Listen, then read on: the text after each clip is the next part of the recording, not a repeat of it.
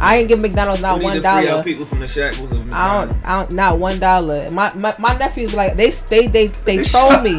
They be like, auntie, they be like, auntie, I got some money to go to McDonald's. I be like, no, I Yeah, refuse. they can't get a big chicken. No.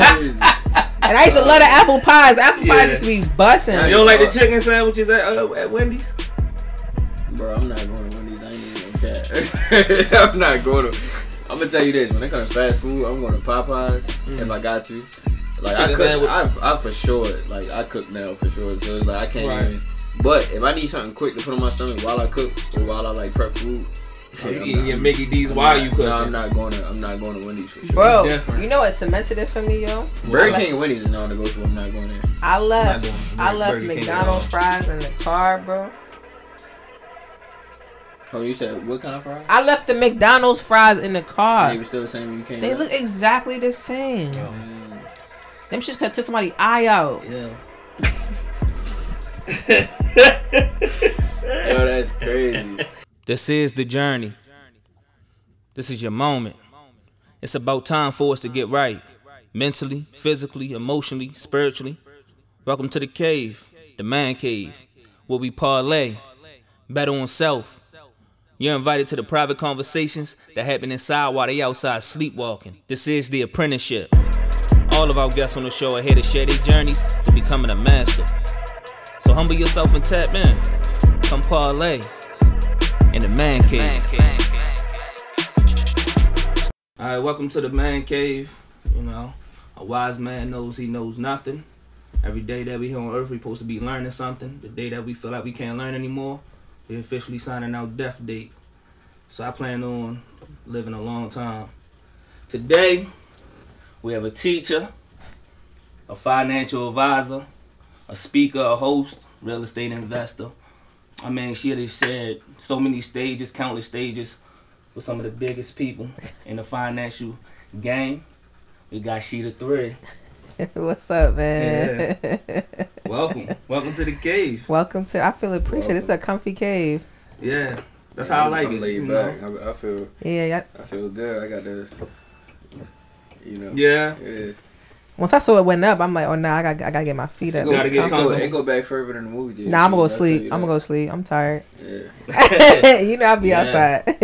yeah. She ain't gonna tell y'all she fresh off, you know, coaching and teaching, straight in the head, fresh out of New York. So yeah, we happy to have you in Baltimore. You know, welcome. Um, I feel like what you're doing is like super important. I feel like uh, more people need to know about it, um, learn.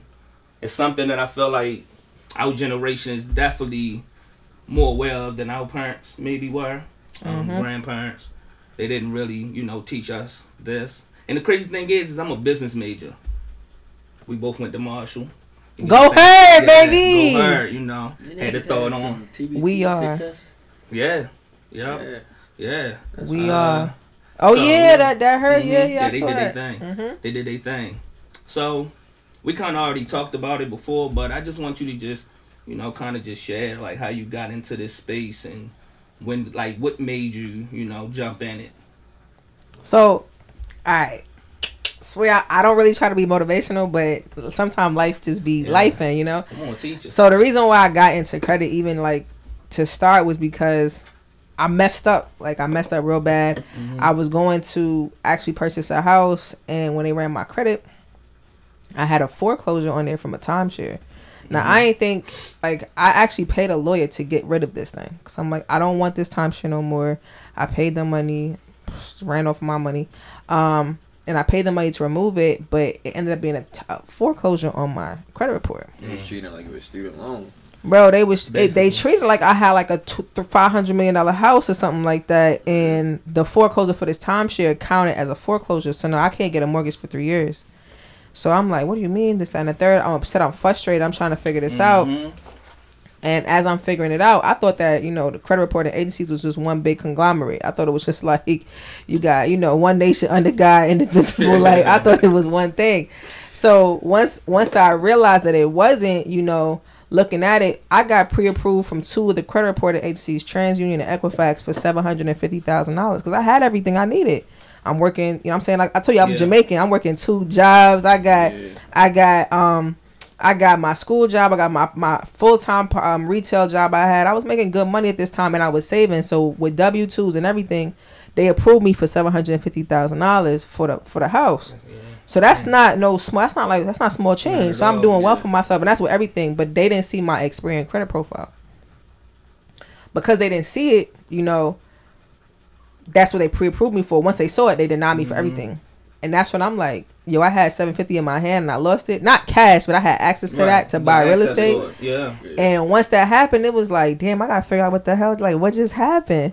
And most people would be like, man, woe is me, like, oh, there's that and the third. But it's it's like, yeah, I your mentality has to be like, all right, Yeah. how can I fix this? How can I how can I how can I come back?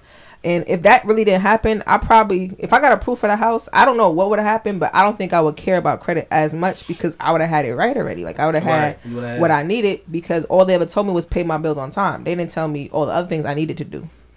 It's so much more to that. It's so much more so to much that. more to that. So much more. So, okay. Do you feel like, you know, what what us talking about? We both um, you know, alumni of Marshall. Do you feel like anything?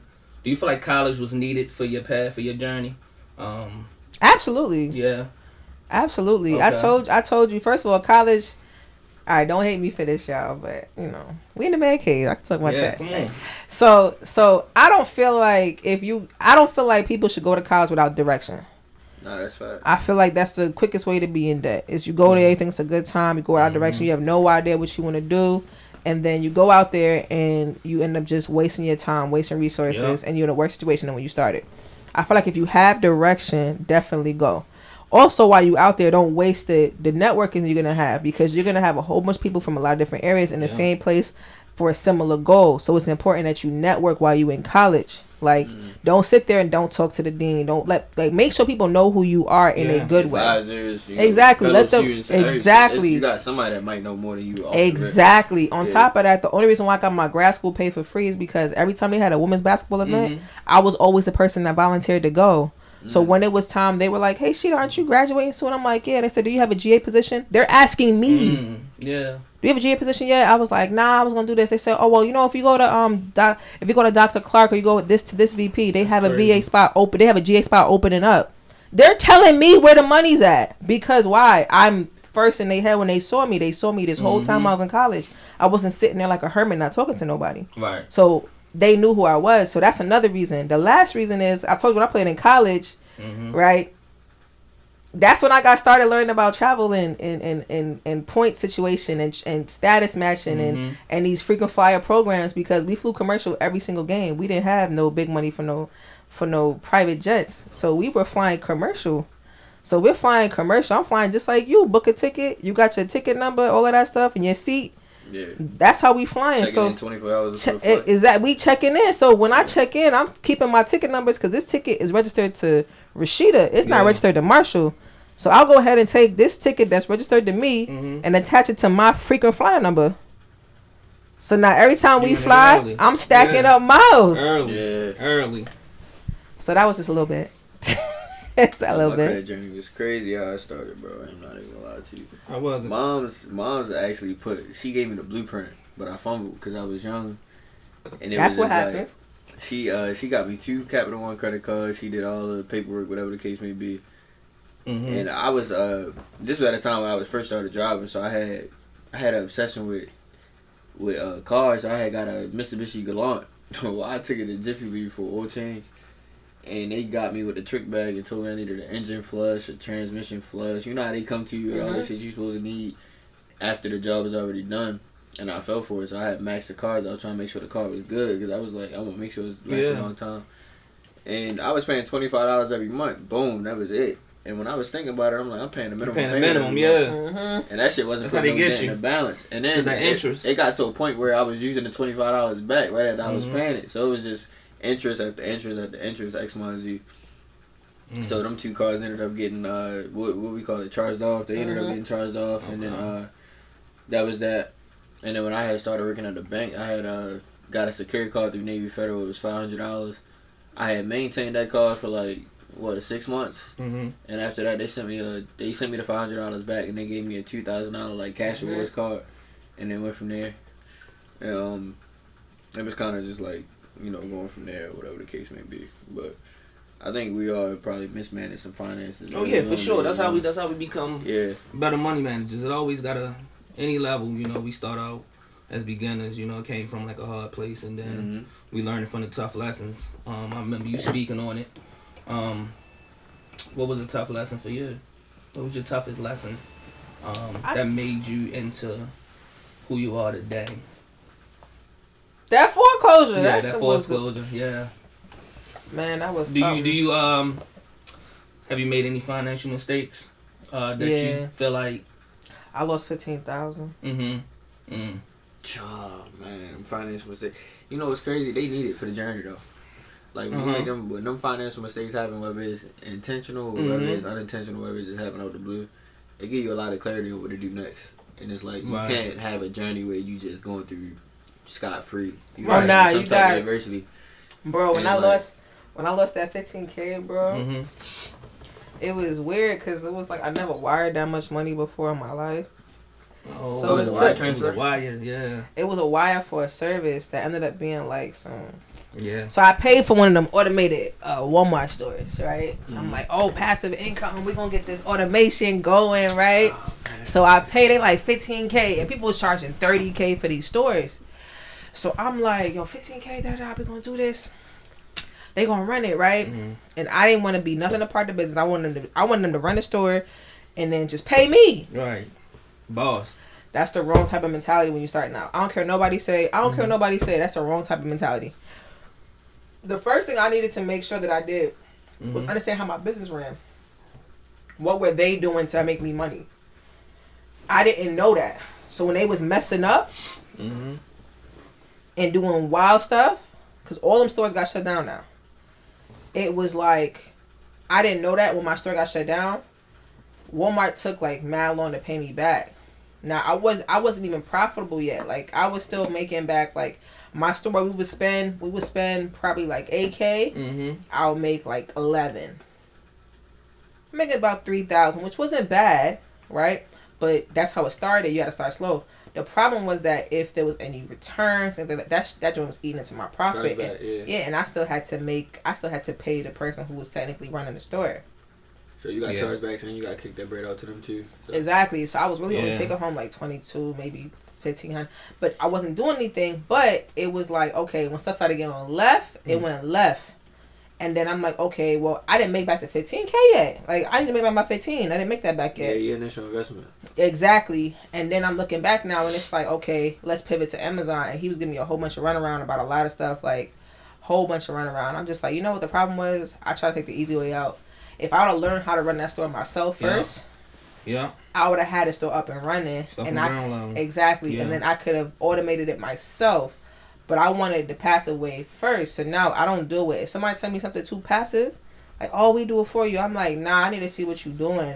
You gotta earn Because- That's passive. Especially when Yeah. you got everything. Exactly, you gotta earn the gotta earn the passive. Like I'll earn it. Like let me, Mhm. I'll I'll do the work for six months and then figure it out and then build the systems behind it so that now I Right. can be passive Mhm. because I put the systems in place. So if something mess up, I can take you out and plug somebody else back in. I need to know that You know now. to, you know the day to day. Exactly. I need to know that early. Yeah. One of my other friends, he he he learned that the hard way with a separate business, and I'm like, we try to go like, Mm. oh, and that's when that that buzzwords start coming. in. Generation of wealth. Man, I want passive income. Nah, I want to know what my business is doing, and then get out of it. Unless I'm buying a Yeah. business that's already operating, but I'm not at that level yet. But if I'm getting into an industry, I want to know what the hell's going on Mhm. so that I could get in, systemize it, and then fade out, and then just leave a manager. That's it. Then I sense. check in with the manager, but I didn't know that stuff in the beginning, so it was like, Yeah, man, I that get you. first, that first, that Bring a first manager lick, in, CEO. It Somebody who hurt. can run it. Yeah. it hurt, it hurt. Can I get an ouch? Right, that's crazy. So have you um so being in the field you in, I know you come across like endless people. Um you network with countless individuals. Have you dealt with more um bad business than good? With people? I pray them people away. Yeah. Don't let Jesus. You don't get, pick everything. Mhm. Don't Don't pick every opportunity. Don't let Jesus get. How do of you so what signs do you look for in a in a uh, person or what things do you ask of them when when they when they come to you with like a business proposal opportunity? I start. Look, I'm like, give me the specs, Mm-hmm. and then I need to know people who know you, and I need to see what you did. What about like how they uh like I feel like with a product or when you dealing with people with business, like how they can I would say explain like what the service is or how can they explain what they bring to the table as far as everything. Because I feel like if you can't efficiently communicate what you bring to the table, you might not be the person for the job, no matter like Right. what it is. I feel like if you can tell me from top to bottom, like, you know, the benefits that you pose, or not even just that, but like Mhm, more so how the how the model is, or like how Knowing you your feel like, pitch, your business plan. or if you like. And when I was in customer service, I used to use two skills. After I got good at it, it was probing, probing questions and active listening. So if I know that you need a specific service and I Mhm. know that you have a specific need, I'm trying to build my business model around what you need for that specific, you know, whatever we doing as far as partnership, whatever the case may be. Mm, so it's just yeah. like I need to be able to understand that you understand what my mission is, so that way you can benefit me, I can benefit you, and it'll be a, a smooth transition. It ain't it ain't got to be like too many ins and outs and you know confusion as to what I need or what you need to be successful or whatever the case may be. But See if you compatible as like uh business um associates or partners. Yeah, Gotta be. That's all relationships are. I pray for discernment, Yeah. and I need receipts. yeah. Recommend it. You, you can't go wrong with some references. I need receipts. I need sure. to see if if you're doing something. I need to see what it is. Like, show me a Mhm. deed. Show me, show me the back end. Because if Right. you have a real back end, it, you'll you'll see it. Right. If you got deeds, you can't like. I mean, you can fraud, but so much. And Yeah. if you if you that efficient at frauding, you you need a, a different business model. But you know what I'm saying? Like I look I look for that, and then I pray the way. If I don't feel good in my spirit about it as well, I Mhm. won't do it. Because there's certain people I s- I Right. thought to myself to do business with, and once I sat on it, I didn't move on it. Okay. How long it normally takes you? If I don't follow back up, it's probably a dub. Yeah. And if I ask around, if I do one circle, I ask around around like I have a trusted circle, Mhm. and they're well connected. So if it ever come back to one of them that it's on some crazy stuff, I won't do it. And I've had people call Mm. me.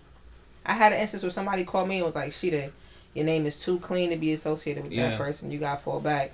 And I didn't know. Mm. I'm like, I didn't know. Like if I knew, I would I would have fell back immediately. Yeah. But I didn't know. They was like, "Oh, Shedah, your name too clean. Like I, I couldn't even have y'all side like that." And they called Because me they knew. because they knew. And once they yeah, realized that. I was gonna either do business with that person or be associated, they was like, "Yeah, Mhm. nah, not you, because you right, you don't have nothing on you. Like you ain't you ain't out here doing bad business. Yeah. Right.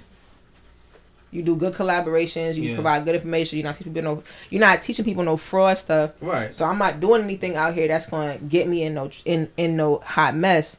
So I can't be Tarnish your brand. associated with somebody who's in that. I agree. Have anybody ever, um, because if I'm if I'm looking for like financial advisors or if I'm you know you can't take I'm not a advice from financial everybody. advisor. Oh, you can't take advice from everybody in that in that in that in that realm. You're a teacher. I'm a teacher, You're a teacher. I get you. licensed. So I can say that. Right there you go. Have anybody ever um came to you and like kind of treated you like you know your information wasn't all the way there or it was like a scam or something you was kind of trying to I've never got the scam. hmm I've never got the scam. Um, look, I have got the oh, that's that's um somebody told me something I was teaching was basic. Oh, everybody know that. I so you know it's crazy. You talking about the subject? You talking about the way you, the way you approach? It It was the topic I was talking about. Oh, okay. yeah But I like I teach seventh grade currently, so everything I break down, I always break it down to a minuscule level. I always make it simple because we make finances so complicated that people are afraid to even learn about it. yeah Mm. But the Straight person up. who said that to me, right? They don't even teach their environment. Like they don't share what they know. So my only thing to them was, bro, if you think it's so simple, why people from your like why people from your community coming to ask me questions? You should be the point of reference for that. My Mm, point is not to sit here and say I know it all or I'm the expert or here's this complex thing I'm about to break down. My thing, my whole thing is let me make this complex thing that we think is so complex simple so that we can Yeah. attack it and benefit off of it like everybody else that's all it's we about. made credit so complicated Yeah. for so long that we have never leveraged it in the way that it should be leveraged so that we could actually grow from it. We make credit a negative thing when it's like my point is that if you understand credit the way I do and how you're able to leverage it or even get halfway the knowledge that I understand how to use it, Mhm. I'm pretty sure you can use it to better your life and get more out of it. and that's all that matters And that's all that matters. I don't care if you think my information is basic. the ne- when I see you out here helping ten people, then you could talk to me. Yeah. Until then, shut up. There you go. yeah. Let me go ahead, block. I'll pin See your comment three. and put it right there. Mhm. Shut up. Like you being selfish at that point. If you didn't go outside and help ten people with their credit or help them with their finances or give them one tip. Like I went to a room and this lady was like, "Yo, you helped my credit score after you told me what to do X, That's all Y, that and Z. My credit score went up sixty points. Mm. Great. If you had something that could help somebody credit score go up and you ain't say nothing, bro, you selfish. Gatekeeping in the black community is a big. Gatekeeping. Yeah, I'm gonna tell you this. Yeah. Like, yo, I I seen somebody. I'll tell people all the time, like, bro, if you go to a black owned restaurant and you post the food on Twitter and that shit bang, like the post got mad retweets, mad Mhm. likes. You got people in that people replying, trying to see where it's at, and you telling people that you don't want to tell them where it's at because you're trying to keep the spot to yourself. You're not really Selfish. too much. You're more so just actually just. You're not helping that business at all. Yeah, that's what I'm saying. Yeah. So Exactly. exactly. but that's just an example of how people you like gatekeep. Mhm. Everything got to be exclusive to the average person. I'm just thinking to myself like, I feel like if I tell somebody some valuable information, I'm not taking away from myself. Especially if it's like the average person that you tell some valuable information to, you They're don't even know if they really going to use it. You don't even know, but I it's, can guarantee you they won't. yeah, that's what I'm saying. So like, if I tell you something valuable, whatever the case may be, I can tell you like, yo, it's it's da da da X Y Z. All you gotta do is this. They're Me telling that person. Yeah. I, I did my due diligence and I did what I was supposed to do at that point.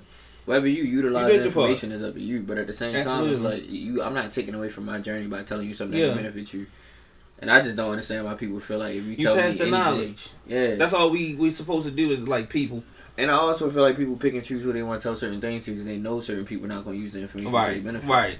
So it's just At that point, I feel like instead of looking at that like a bad thing, I look at it as efficiency. yeah, like Efficiency. when I when I first got into crypto, I hit everybody I knew. I was like, look, Mm-hmm. That was one on. XRP, ADA, Yeah. um, you know, I, I told. Bro, that's a scam. What you mean? Da, da, da, da. Yo, let's get the bottle. you know, I'm telling you, Right. man, I, Right. I ain't even. Bro, put twenty dollars. What the twenty dollars Yeah. gonna do, Yo, bro? I'm trying to tell you when it came. I I never forget I was in a group message and we was talking about crypto and niggas was like giving me like the vibes. They ain't really want to talk about it. I was like, all right, cool, I get it. It's boring, but the shit was interesting at the time because the shit Yeah. was blowing. Like crypto was like a big deal. What's crazy is crypto. One of my back. close friends, uh, you know, his name is Keem. He brought the idea of crypto to me.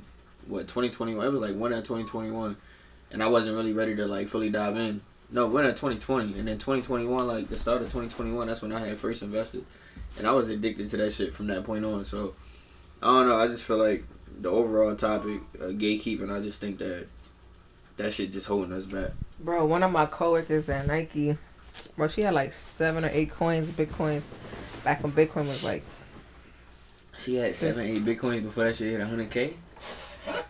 I know she sold three of them, eight, three or four. How many? three bitcoins that had you up right now. How many regardless. Bitcoin? She had about like seven or eight. Oh man.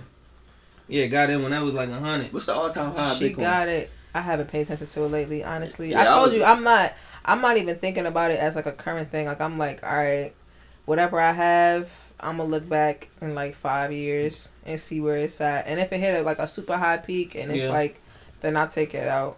But I just I told you my my whole thing is like, all right, if I have an extra fifty dollars this week, throw that in some crypto. That's it. I'm gonna spend the money on something else Something. anyway. Something. It's Man, gonna go somewhere. uh, Barbers is charging fifty for a haircut now. Exactly. That's I mean, crazy. I've been, I, me personally, I I've been paying that, but like I see people, it's a conversation about that, I don't. and like that. it's a lot of things that people spend money on. Like yo, if you look at how much money you spend on food on a day to day basis, it's crazy. Right. it's like It's crazy. because Food now went up. even with inflation, Food went up. like McDonald's for instance, they always say you should be eating McDonald's. I don't give a fuck. It's not real food.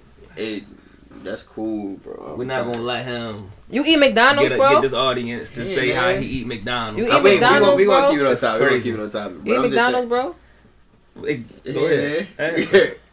Yeah. Yes. All right, I ain't gonna go. But I'm, but. I, but I, I do cook though. Like I'm a real big like. Food I haven't put my, I haven't gave McDonald's a dollar since 2011, Damn.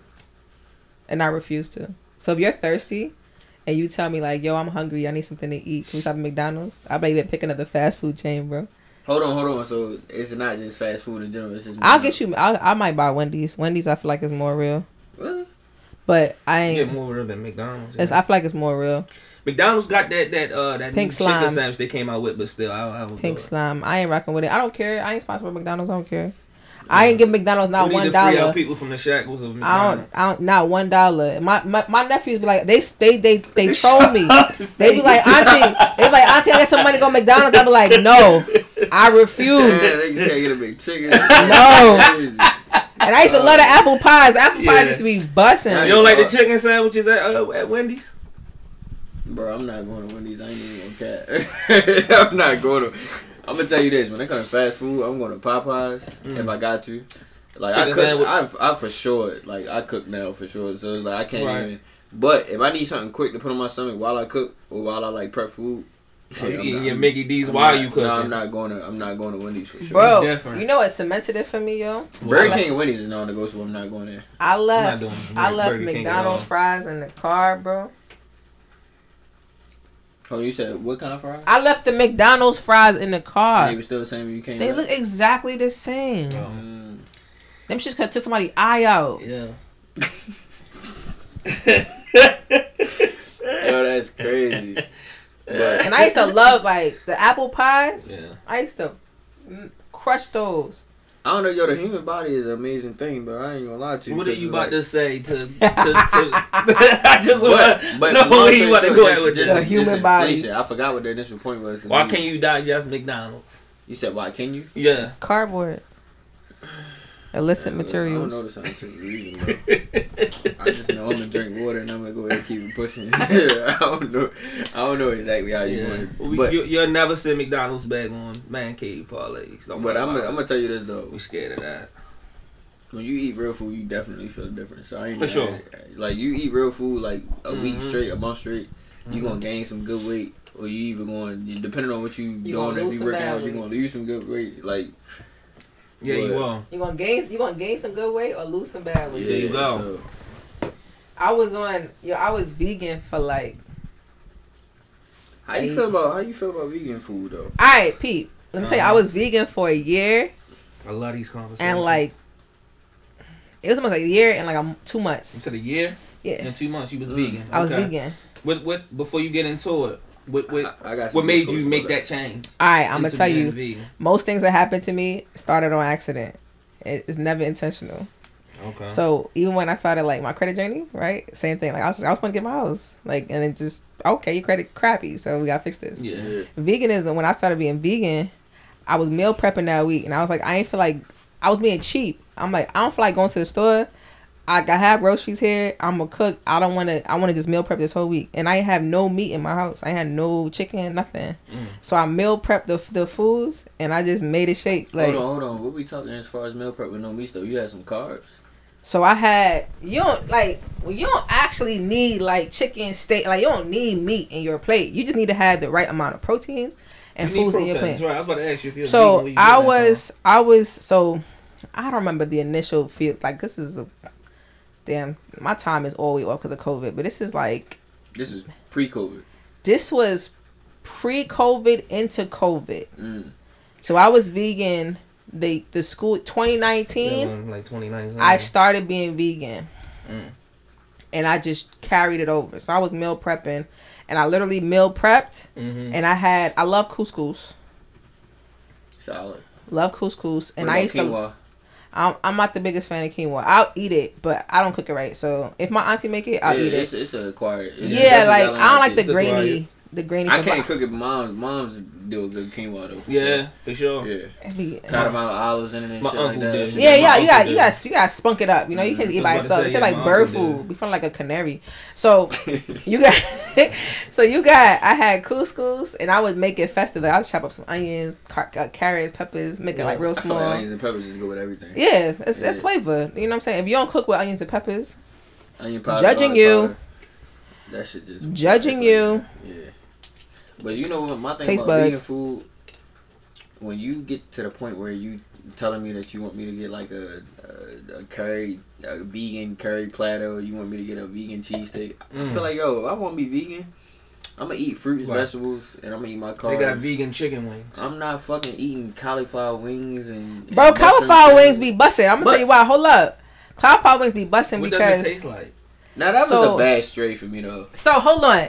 So wait, wait, wait! Y'all attacking the vegans. Let me hold it down quick. I'm not attacking them. I'm just saying. This is information. I'm So asking. so so so when I was making, let me tell you, my fir- when I'm meal meal prepping, I had my couscous. I used to Mhm. make like vegetable medleys, and I like jerks. I like jerks. I used to jerk it up. So I had like my fresh jerk sauce, and I would use jerk on my seasoning, Nah, and then I had um flavor. chickpeas.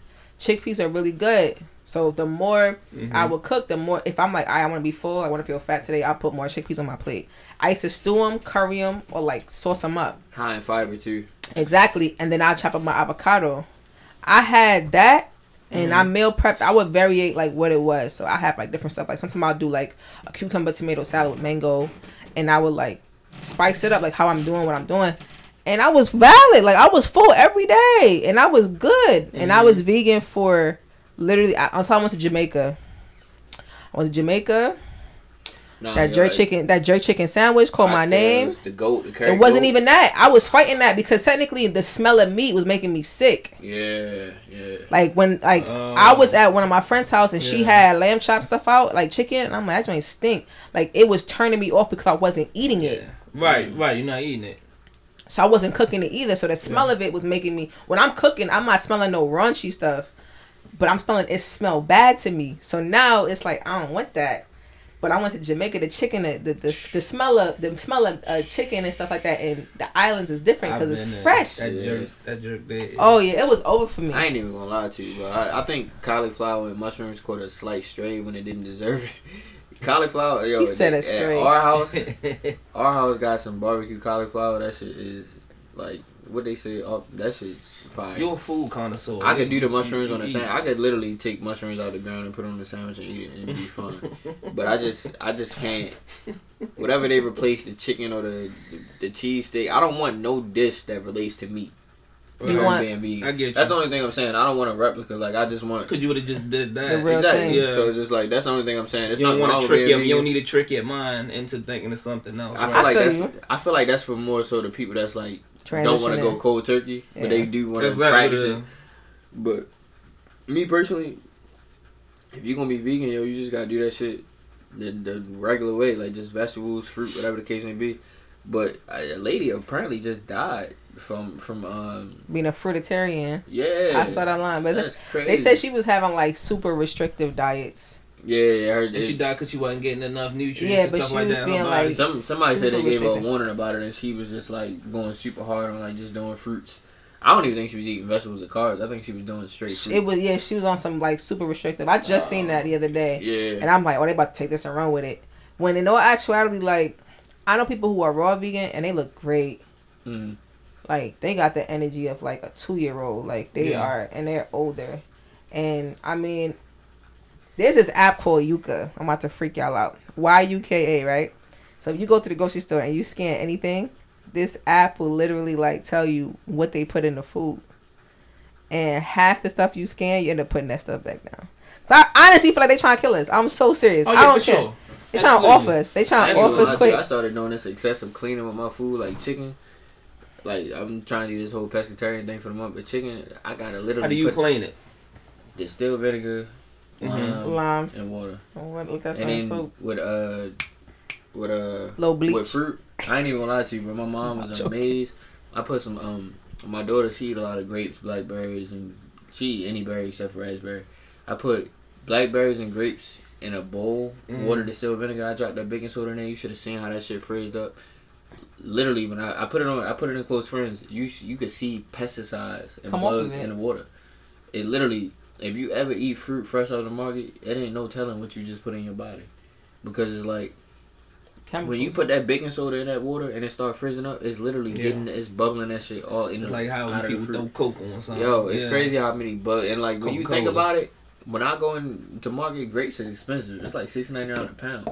I take some grapes out with my own bare hands and I put that shit in another grape thing. That's how anybody would do it. So like, I'm not gonna let my daughter. I'm not gonna eat Game. grapes fresh out the market because Yeah. anybody. And even could touch though it. if you ever eat it fresh out the market, it's gonna make you sick, make your stomach hurt. yo, it's like just the thought of it. I'd be like, nah, that's wild. That's crazy. Yeah, You got me I- something. You got me thinking.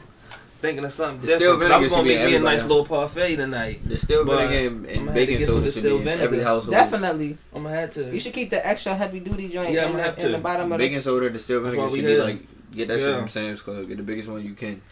Cause if You you don't clean your food. But how that don't turn you off though once you see it? and ain't nothing When you can do. Cause I can't grow the mm-hmm. shit. Unless you, So it's just exactly, like, the unless you I about to go to the farmer's market yourself, and that's gonna be Yeah, more yeah. expensive.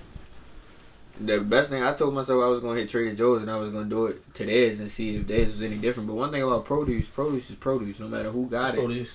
it's gonna be the same result. Unless it's seedless. They and they Yeah. cornering the, the the the farmers like market. You feel me? So they all coming from the same people essentially too.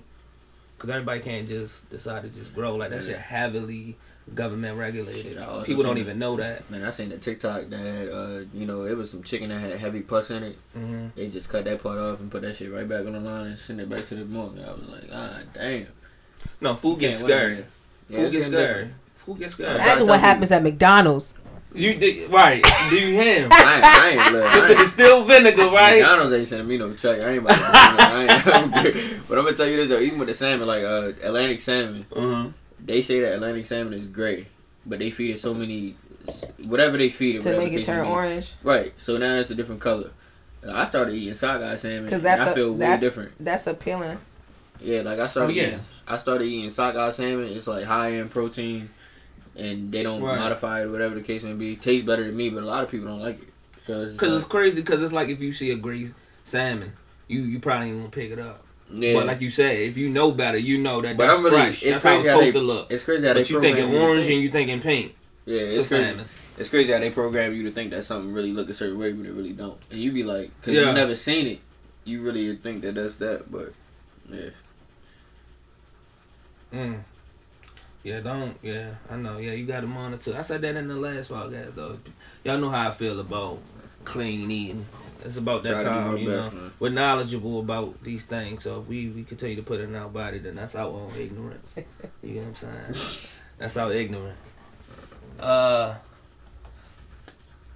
So, one thing I definitely want to know to get back on the finances, you get what I'm saying?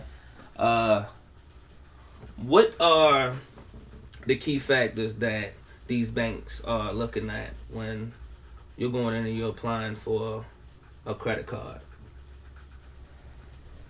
That's a loaded question. All right, I'm gonna talk about personal. Okay, All right, so anytime break it down. anytime you're applying for a credit card or any financial product, you always want to make sure that one, Mm-hmm. you don't have any derogatories on your profile. No collections, lates, charge offs. Like the the least amount or the older the better. If it's a charge off from ten years ago, technically it shouldn't even still be there. Right? But you wanna have a clean profile. The next thing you don't want to have any recent lates. If you got a late from last month, don't go apply for a credit card next month. Right. They gonna de- sorry. They gonna deny you for the exact reason. You also want to make sure that you don't have high usage on your credit cards. So if you sitting here and you got you maxed out your card and you go apply for another one, Mm-hmm. they gon' they could deny you for that too. You want to set up your profile to be like in optimum position. You want to have no lates. You want to have low utilization, meaning that your balances on your credit cards when they report are low. You want to make sure that you have no derogatories because you want to give yourself a better chance to actually get approved. A lot of people they just think it's a sh- it's just like oh I just applied. Nah, it's a strategy to that. If you shoot if you shoot in the dark, you don't know what you're gonna hit. But once you turn the lights Yeah. on, you can actually see where you're aiming. So Mhm. that's the whole point is turn the lights on when you're applying for your credit, but you don't want to just apply just to apply. There's a strategy to everything. But you definitely Right. don't want to apply when you have negative items. And a lot of people don't check their credit report. Right. A lot of people don't. how effective do you feel like uh, the it's a rule that go around where so if you pay the statement date and then you pay on the due date, like how effective is that strategy? I saw you talk about this before. My personal opinion on that is is Mhm. cap. So I'm gonna say why, and I don't care. I said my personal opinion. Okay, technically the double payment don't really matter Mm. because the statement date is when they gonna report your money anyway. So if by say a statement date is the 23rd of the month, right?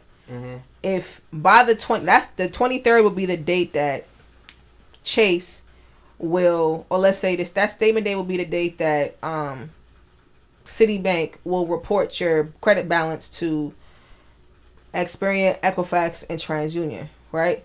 So that's the date that they're gonna actually report this on the 23rd.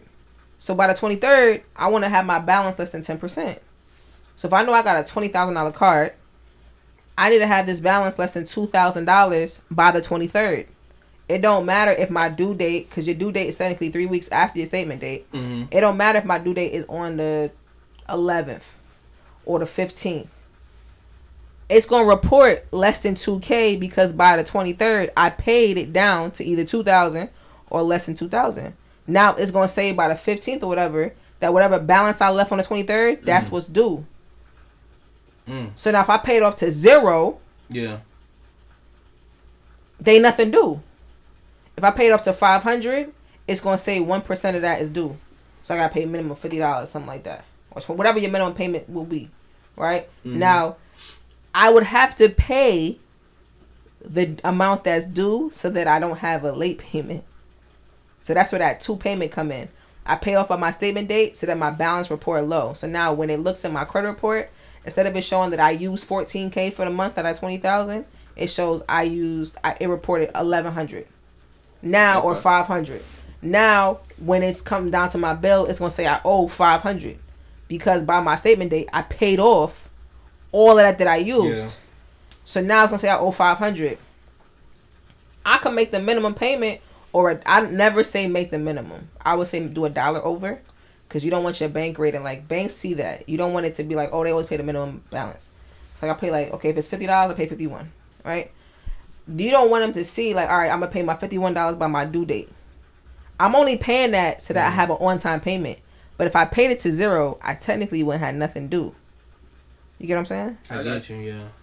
I always wanted to know if it was a system as to how banks measure how you pay and how you use credit cards. And, uh, obviously, it is, but it's like I always thought, like with credit, do you feel like if two people of different ethnicities, no matter what the ethnicities are, have the same exact credit report, that it would be the same score? Like the same thing, same situation, same time frames, Yes. exactly. I feel that way. Will they get products the same? No. That's that's the key part. Yeah, like being offered certain things. They won't I don't I don't feel like Mm-hmm. I don't feel like the lending credit um the lending criteria is the same. But as far as the score criteria, I feel like it's the same. I know a lot of melanated people with 800 credit scores. Yeah, yeah, yeah, for sure. Now, could their counterpart go and get 200,000 and they Mhm. might get 100? Yeah. That's the same thing with like appraisals on houses. They doing the same thing. Like Yeah, I just seen something about a couple that had to list it under like a different person in the house. and the sold. house went up like Yeah. The house went up like 600,000 in Mhm. value. Like that's crazy. That's crazy. but But that's really- like the intrinsic intrinsic biases that we have within these systems yeah, that that work that way. But those as far as the numbers with FICO cuz that's a measuring system and I don't want to believe that they put race into that mm-hmm. or address location and stuff like Right, that. right, like right. but that's I would I would say the score because I know people that have scores of A fifty they'll get denied not A fifty but A twenty get denied for products that's wild. and I my score is eight seven eighty and I'll get approved because sometimes it's not about the score it's about what you have on your profile Mm. that actually helps. I had a question about just you know get more information about Credit Karma. Like, I know it's a free service, but I had came across an article that stated that like a lot of Credit Karma is supposed to be like I guess a nonprofit, but they make a lot of money off suggesting certain cars that somebody's credit score would be, you know, best to apply for, or whatever the case may be. But I use FICO, and it's like you gotta pay for it. It's like depending on the level that you choose, it could be twenty or forty or fifty dollars a month. Mhm. And I try to tell a couple of people to use FICO because they got a more accurate model. But as far as Credit Karma, like how do you feel about, you know, how they monitor things and how, like the accuracy of what they put on people reports as far as any other like app, Or I would say. So Credit Karma uses a Vantage 3.0 model. So there's two there's multiple different type of credit scores, but the biggest two that people know is FICO. You got me, right? All right, FICO and um, Vantage 3.8, 3, Mm. 3.0, right? Now, Credit Karma uses the Vantage model. The problem is that banks don't use the Vantage model. So that's why when people send out them applications based off of what Credit card Karma feel like they would be able to get approved for, nine times out of ten is getting denied. Exactly. Yeah. because Crazy. Vantage Vantage will take into all right. Collections, right? Everybody know what collections are, right? Right. Collections hop up in your credit report, your credit score's gonna drop at least eighty to one hundred points. Facts. Right? Mm-hmm. Now, Vantage, if you pay that collection and it updates as a paid collection on the Vantage model, your credit score will increase. On FICO, it will drop again because you now updated the account. So So even then the account exists for whatever seven years as opposed. bro, it's like Mm-hmm. it's like this, right? Say like, all right, say this collection is three years old, right? Technically, it's three years old. It's still on my score. It's hurting, but it's older. Now I pay it three years later. I just updated it to like a new paid account. Mm. So FICO is looking at that, and guess what? Your joint going, and like, oh my credit score dropped. Yeah, cause you just made that account active. It was sleeping. It was dormant. Like it's up now. It's up and it's stuck. So now, And it so don't now- matter what type of terms you agree on with the actual creditor. technically, if you ever pay a collection, you should get in writing that if I pay this collection, this debt that you bought, Mm-hmm. if I pay it, if I ever choose to pay it, you're going to delete this off my profile. You should get that in writing before you give them a dime. Now another question: If you if you touch base with a creditor, like let's say you got a hospital But I bill. didn't even tap back into your first question. Oh my bad. Go ahead. My bad. Yeah. You, you, you want me to He finish the going first now. One? He yeah, going. I've You remember the I'm first one. spiraling, but go. Yeah, I'm spiraling. So Go Credit Karma uses the Vantage model. That's why you you go you go, oh my I got a seven eighty. You go get your real score, you got six twenty. Like that's because they're factoring in stuff that FICO doesn't factor. Mm-hmm. Now Credit Karma itself is not. They're an affiliate marketing platform. They make money when you get approved or when you apply for credit cards through their links. That's why they say, "Oh, you approved for these cards." They're an affiliate marketing platform. They get paid off that, and they get paid for the ads they put on the on their site. Mm-hmm. So they know they got they got 10 million users. They gonna be able to convert some of the people into sales. So they're selling ad spots you know, for what's funny? financial products That they recommending based on your. that credit they're score. recommending Yeah. based on your credit profile. Mm-hmm. And they only give you two cro- profile. They only give you Experian, not Experian. They only give you a TransUnion and TransUnion, Equifax. Equifax, Yeah. yeah. Yeah. And they give you the Experian, yeah, they Vantage own model. Exactly. Yeah. I say for people get the Experian app because Experian will also give you got. Yeah. Experian will also give you a FICO. That's game right there. Listen to him. So it's like Credit Karma is basura. Mm. Super trash. It is. It And is. they got sued for Yeah. that because it was misleading people. Yeah, they got sued. Yeah, Credit Karma, and that's another thing. Like I seen when I seen that article, I was thinking to myself, like, but I, a lot of the stuff that I seen in the article, I had experienced personally. So it's like, and then how can you elaborate as far as like what you see on apps, like Experian or Credit Karma, whatever the case may be? Mm-hmm.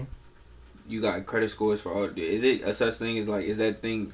Is it a such thing as like auto loan credit scores, mortgage credit scores, consumer credit scores, like, or is it all really just roped into one? Nah, you have different type of credit scores. That's what I figured. Yeah, Yeah. I, I didn't know if it was like a real thing though. I heard of it, but I didn't think like. Yeah, elaborate on that?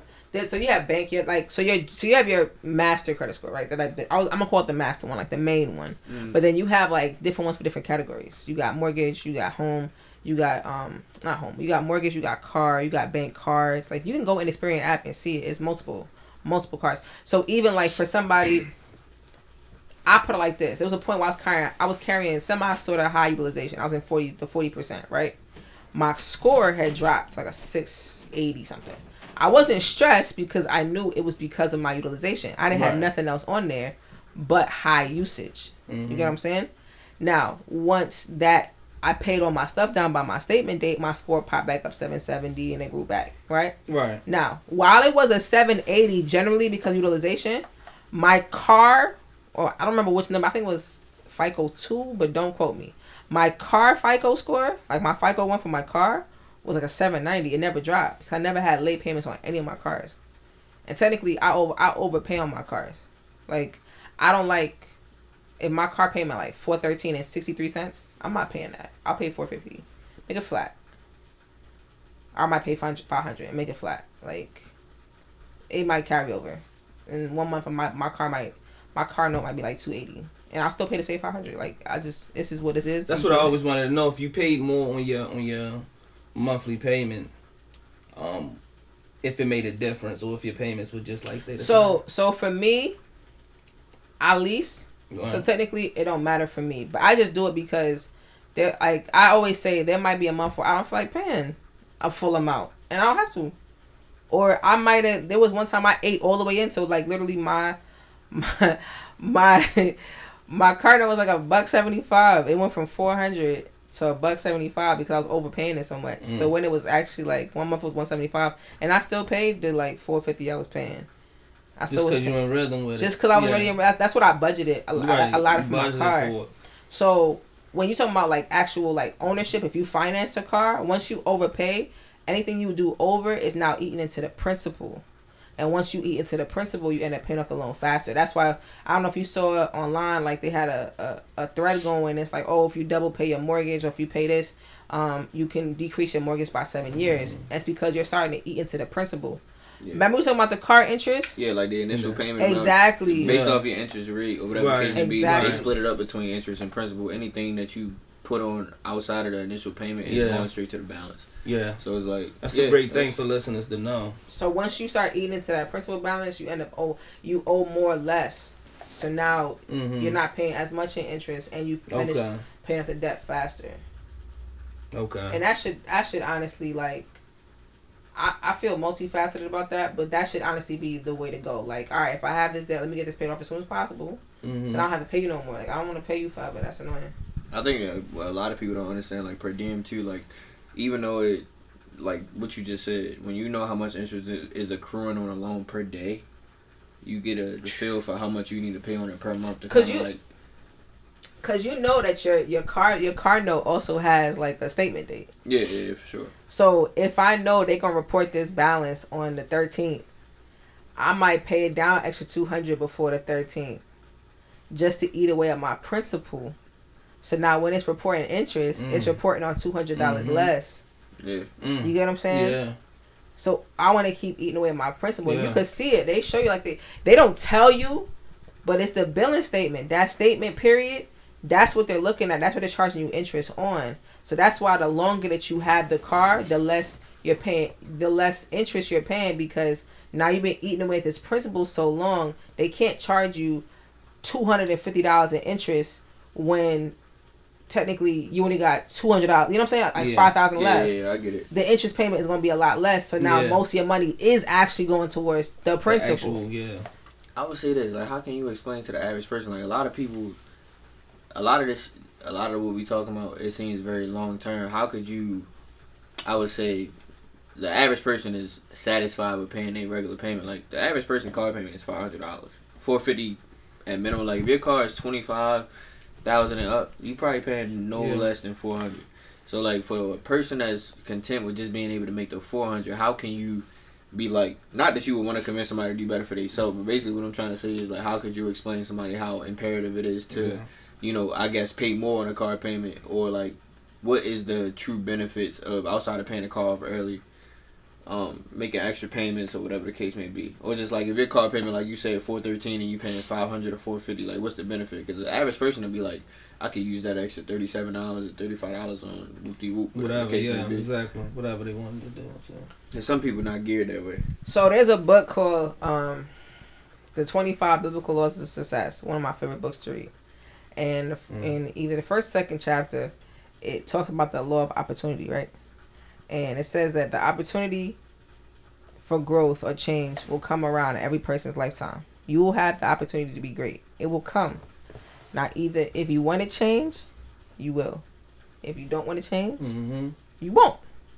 So if somebody is satisfied with what they're doing, I'm never gonna try to convince somebody to be greater than they think they can be. If you're satisfied with what you what you currently doing, keep doing yeah. it. If you're not satisfied, then you'll start to make the steps to actually get yourself out that situation. Mm-hmm. Because the worst thing is trying to do is trying to make somebody do something. You're trying to convince them to be. You're, you're trying to convince them to make sense. Yo, you know it's funny based off what you're saying. A wise friend told me one time you could not want more for people than what they want for themselves. Exactly. Exactly. I'm not about to convince that for you. Cause you could push them off a cliff. That's Even, dangerous. bro, That's even when. I was starting my journey, I started with friends. Uh-huh. I started with friends. always right. Bro, I ended up by myself and I made new friends in the Yeah. in a new circle. No offense to them, I love Right, them right. dearly. Yeah, you can still be. You can I still them love them dearly. Different Love paths, them. Different paths. It just wasn't it. Yeah. And we started. I was like, yo, we could do this. We could do. We could group buy. We could do this. We can go ahead and we can go put in an investment property. Let's go do the research. It wasn't it, and I found my new niche. So like, not saying new niche, but I ended up finding people who had commonalities with me in a different environment, and I call them my paid friends because I had to pay to meet them. Mm. Oh, I was just about to ask you that. So like when you when you go into these circles and you find people that got the same that share the same like ambition to try to get to the next level in the same way, like how did you like like you said you had to pay, but how did you even get to the point where you was like I would pay to be around people that share the same commonalities as me? I paid five k for a mentorship that I could have paid four k for. I was mad at myself because I moved slow, so I lost a thousand dollars because I moved slow. Mm. I turned that five k into fifteen k. I made my money back in like four months. Um, once I turned that five k into fifteen k, I was like, oh, this is real. Mm-hmm. It made me feel like when I was selling insurance. I used to sell life insurance back in 2015. 20, yeah, 2015. I sold life insurance and I um, was really good at it. I was efficient. I realized I, I learned that I could produce, I could, I can sell a product once I believed in it and once the product made sense. Mhm. I can't sell like knives. Like I don't see the point to that. Yo, you been on the Vector interview before? Oh what? Vector. You must yeah, have been Vector on the Vector Knives. interview. Yeah, I've been so in they, that. I don't like I've you been from New York, that. but hey, down here. We didn't been to interviews where we had Yeah. to sell knives. We was a group Yeah. interviews, and it was like we had to go door to door to sell knives. It was I a can't company called Vector. Like I don't believe. kids though. We I don't believe. I don't. I have to believe in the product to fully be Yeah, behind it it. was like designer knives. copy. Like I would, if I, I could sell knives to gang members, because I feel like mm-hmm. you need it. Right.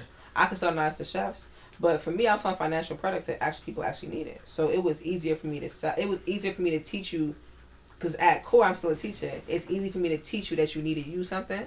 Once I explain to you the benefits of it, like all right, this is what it is. I'm not Mhm. selling you something. I'm teaching you what it is, and if you if you find value in having it, Mm. you bought it from me. Mm-hmm. And if I did my job as a as a teacher, and you understood what the product was that I was providing you. You either you either followed up with somebody else because I had like, I wouldn't say that my the company I worked for was the best company. Like we had good products, and I would Mhm. sell those good products. But the trash ones I never showed anybody. I'm like these are trash. I wouldn't sell this to my grandmother. Like you all. Right. You And didn't believe in the product. I didn't believe in the product. So yeah. so now if if if I feel like you were asking me for something that we didn't particularly sell, I would just call. I made relationships with other insurance companies. I'm like, yo, can um you come see this person? Because I know when I come into your house, if you don't have insurance right now, if you don't if you don't currently have life insurance, the next time that you will think about it Mm-hmm. is when you go to a funeral, or you can't you can't get it Mm. because something happened health wise Yeah. and now you can't qualify. Right. Right.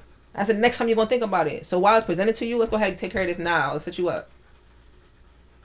Cause you're not gonna think about it again. Right. You're gonna be at a funeral. Oh, you're gonna be at a funeral. They gonna have a GoFundMe. They gonna have a fish fry to pay for. You're Yeah. like, oh, they should have life insurance. They Not- want. not They the want prepared. Bro, you already know. And then you're gonna be looking in the mirror like, wait, do I have life insurance? Yeah. No, the hell you don't. But you know what's crazy about the the whole thing with life insurance? There's so many benefits to it, but like, what can you? I guess are you like? e- It's even even for me to be completely honest. Like, I got it, but I don't understand it. How can you make somebody understand or give a concise and brief explanation on like how life insurance can change for the average person? Because a lot of people don't know about life insurance. All right. They just think that like, oh, you die, and you they pay for the They funeral. just pay for the a lot of people don't know you can take money out on life insurance. That's burial insurance. oh, okay.